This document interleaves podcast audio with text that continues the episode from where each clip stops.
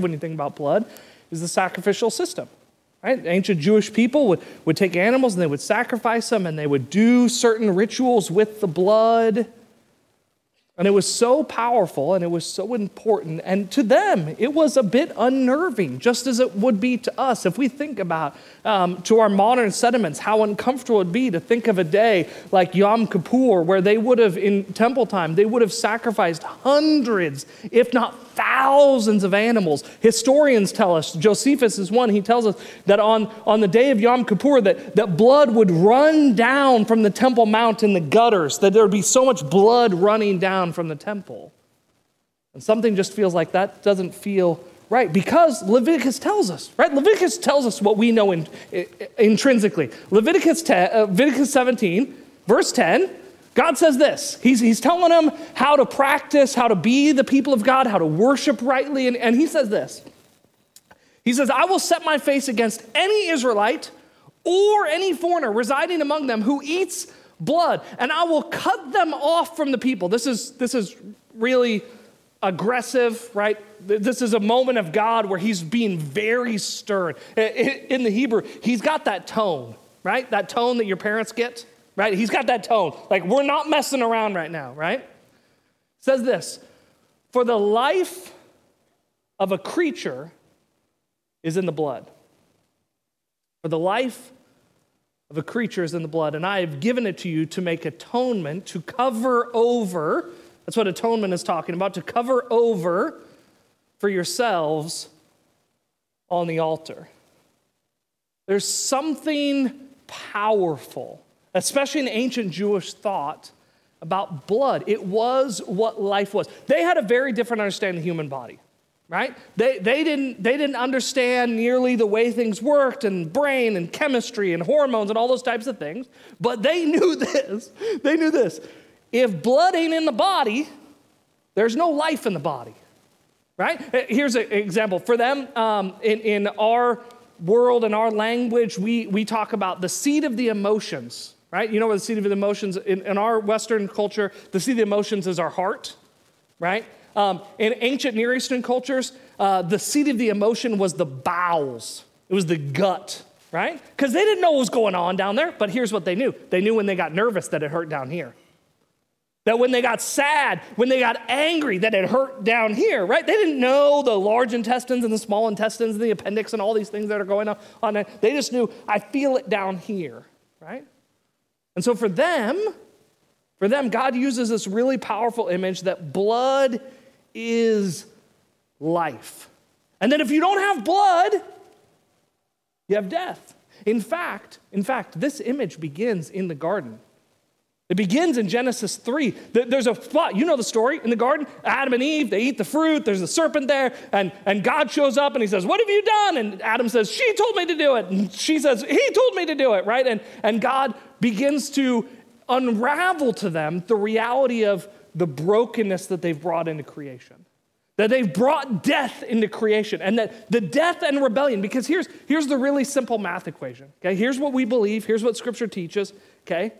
that God breathes life into us.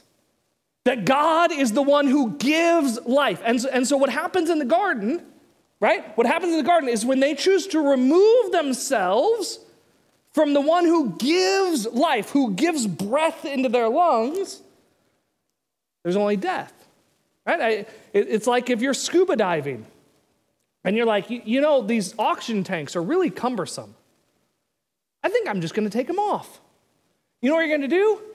You're going to die. Right? And that's the image we get in Genesis is that they separate themselves from God. And so this death thing, this death thing begins to consume all of who they are. And it is in their rebellion, in their choice of death, in their separating from life, that to sustain them, death comes about. Look at Genesis 3:21. Maybe you haven't noticed the implication of this before says this um, The Lord God made garments of skin for Adam and his wife and clothed them. Now, God could have. God could have said, you know what? I just decided you guys rebelled and sinned, and now you realize you're naked and this is awkward, and so here's a banana republic. Why don't you go pick out your right size? right? He could have, but he, he didn't. Because our rebellion, our sin, our brokenness, Scripture says, that the death we've brought into creation, Paul writes, he, he says that all of creation groans because this death, this disease has consumed all of who we are. And, and the thing in us that was supposed to be life has become tainted and toxic and causing death in us. And so God, God, God, God tells the people this way that they are going to continue to find life. And, and the way he tells them is through the sacrificial system, right? More blood. They, they take the lifeblood of a creature and they give the lifeblood. You remember, if you were here a couple weeks ago, we talked about the Ark of the Covenant. Ark um, is just a fancy Bible word for box, okay? And the covenant is just the language that we use about how we have relationships with one another, right? So um, it's the box of the relationship. And if you remember, the box of the relationship, the Ark of the Covenant, didn't actually have a lid on it. it. they put inside the box of the, the relationship, the, the Ark of the Covenant, they put inside all of these reminders of the kind of God that they were worshiping. And then there was a separate thing that sat on top of it. It was called the mercy seat. The mercy seat sat over their relationship, and every single year, the high priest would go in. Do you remember this? He would go in and he would take the lifeblood of an animal and he would sprinkle it on top so that the blood of life would cover over their brokenness. In fact, um, ancient Jewish people didn't actually think that the sacrifices uh, removed their sin. You know that? I think we have this misconception that we think that like they would sacrifice an animal and then their sins would be gone. In fact, they knew that it didn't happen that way. On Yom Kippur, have you ever heard of, I'm sure you've used the phrase, you call someone a scapegoat or you say something to the scapegoat or something like that. That's a, that's a Jewish term on Yom Kippur. They would sacrifice animals. On Passover, they would sacrifice animals and they would, they would um, spread the blood and they would, they would eat the meat and they would burn up stuff and they would burn the incense and all these types of things to cover over for a season. They would take the life of another to cover over the death that they didn't engage in. In Yom Kippur, they would take a goat and the high priest would put his hands on the goat, on his head, and on the goat, he would confess the sins of the people. Right? That's as much description we get. I, I imagine he was vague and like it was Reader's Digest version, right? Because there's a lot of them. He wasn't like, Timmy, it's your turn. Tell us what I need to say, right?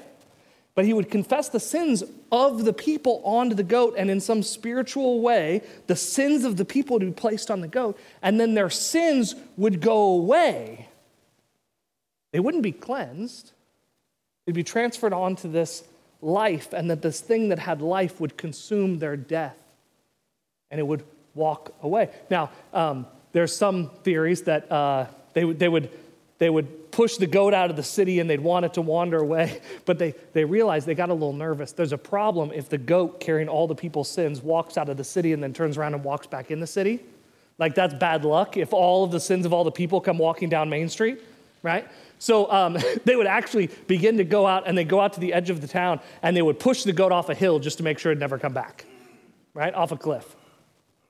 Because even they knew that the, the sacrifice, the lifeblood of an animal, wasn't sufficient to cleanse. All it did was cover over. It's like um, when we, we, we just finished or getting close to finishing this renovation on our, on our live stream control room stuff you probably saw as you walked in. And and when we were initially drawing up where things were going to be in outlets and stuff like that, we took um, big old fatty, the biggest fat red permanent marker we could find. And we wanted to be clear. We're like, we're going to put a power outlet right here. And we draw and we put four power plugs, right? And then we'd have a window and we'd take, and I took the pen and I went, boom, bah, bah, bah, window. Here's the problem um, it's a big old fatty red permanent marker. You ever tried painting over a permanent marker? When it's wet, you know what it does when it's wet? It looks awesome. But you know when it happens when it dries? You get all these pink lines all over your room that begin to fade through, begin to show through.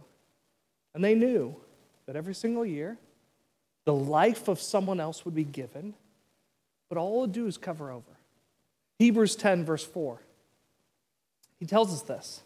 This wasn't a surprise. This is, this is why the Jews were in such anticipation of a Messiah. There was such hope that a Messiah would come and he'd redeem them and he'd save them because they knew. The blood couldn't take away the sins of the people.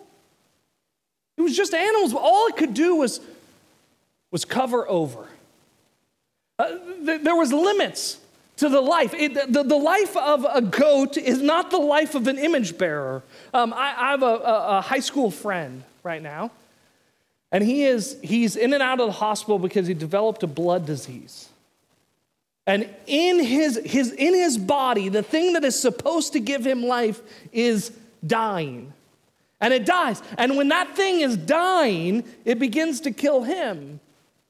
And the Jewish people would have understood that that was like our blood and it was like our spirit, that there's this thing inside of us that's diseased. Our soul is diseased, it's broken, and it's dying.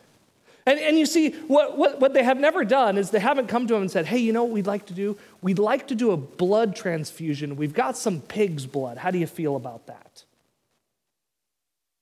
Wouldn't help. Now, some of you, I have a friend who um, had a heart valve replaced, and uh, he got a pig's heart valve put in. There's some value to that, it helps a little bit. But pig's blood wouldn't heal his diseased blood. So he has to go in and he has to get blood transfusions. He has to get blood swapped out. He has to get good, healthy, life giving blood put into him. And so the writer of Hebrews, he's wrestling with us with this idea of, of and the Jewish people would wrestle with what, what, what could cleanse us? Because bulls and goats, they can't. They're just animals. But what if? What if this is the huge, scandalous proposition of the gospel? What if there was one whose blood was untainted with death? What if there was one whose blood was so perfect and clean and good and, and, and life giving? What if that blood could come into our veins? This, this is the message of the gospel. Hebrews 10, verse 22, this, this is what he says. He says this Let us draw near to God with sincere heart and with full assurance that faith brings. So next week, we're going to talk about this, about boldness and confidence coming before God and what that looks like. But look at this. He says, having our hearts sprinkled, this is the act that they would have done on the mercy seat, sprinkled, but it doesn't say to cover over, to cleanse, to cleanse us from a guilty conscience. I wonder how many of us struggle with our own brokenness, with our own rebellion, with the brokenness of our past, with the sin and the messed up things in our past, of a season, of a, of, of a moment, because, because all we've expected Jesus' blood to do is to cover. And it still sits under there. Did you know that? Like when you cover over a red permanent marker, it's still under there. And we walk through this life, and every once in a while, in the back of recesses of our mind, of our soul, the enemy brings back those moments, those decisions, those seasons, those rebellions, those brokenness, those hurts, and he brings those back. And we begin to lack walking in a confidence and a boldness. The blood of Jesus was not intended to cover over, it was intended to cleanse. Isaiah writes about the prophecy of the Messiah coming, and he says this. He says, he says that, um, uh, that our, the, the, though our sins were scarlet, he has made us. Isn't this weird image? White as snow. That rich blood, life giving blood of God Himself, perfect and unadulterated by the brokenness of sin, cleanses us. I, I wonder, I wonder how many of us showed up today with guilt, with shame. good news of the gospel, the message of the gospel is that Jesus' life giving blood doesn't simply cover over for a season, it cleanses you perfectly. I, wonder, I wonder, I wonder if today, we're going to sing in a little bit and then we're going to take communion. I wonder if before we do all that, um, you need to have like a little short conversation. Like a little, little, short conversation with the, with the enemy of your soul.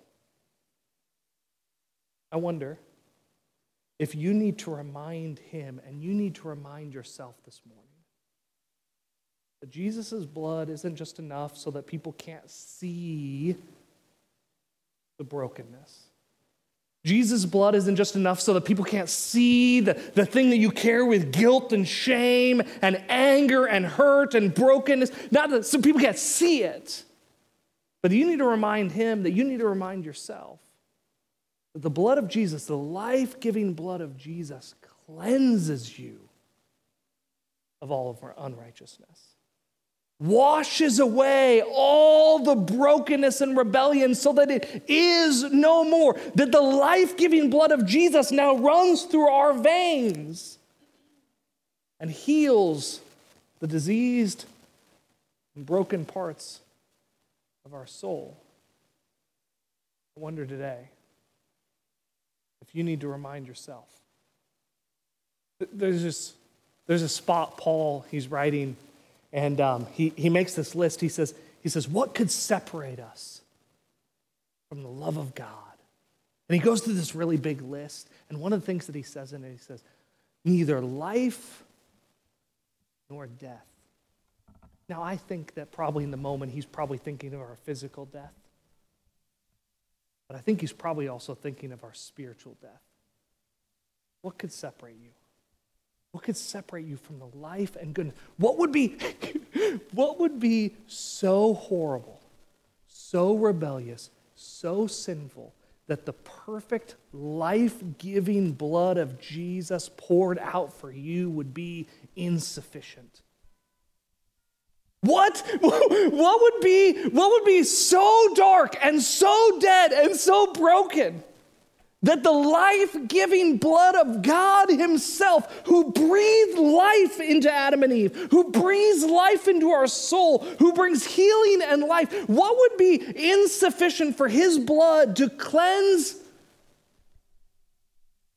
any of us? All of us. Why we come to rejoice and to worship, because our faith is not in the sacrifice of animals our faith is not in the sacrifice of your obedience, of your goodness, of your impressiveness, of your ability to fix yourself. But that while I was dead, while I was an enemy of God, while there was death running through my veins, the blood of Jesus came to fill me and to cleanse me so that I would be as white as snow. You too this morning.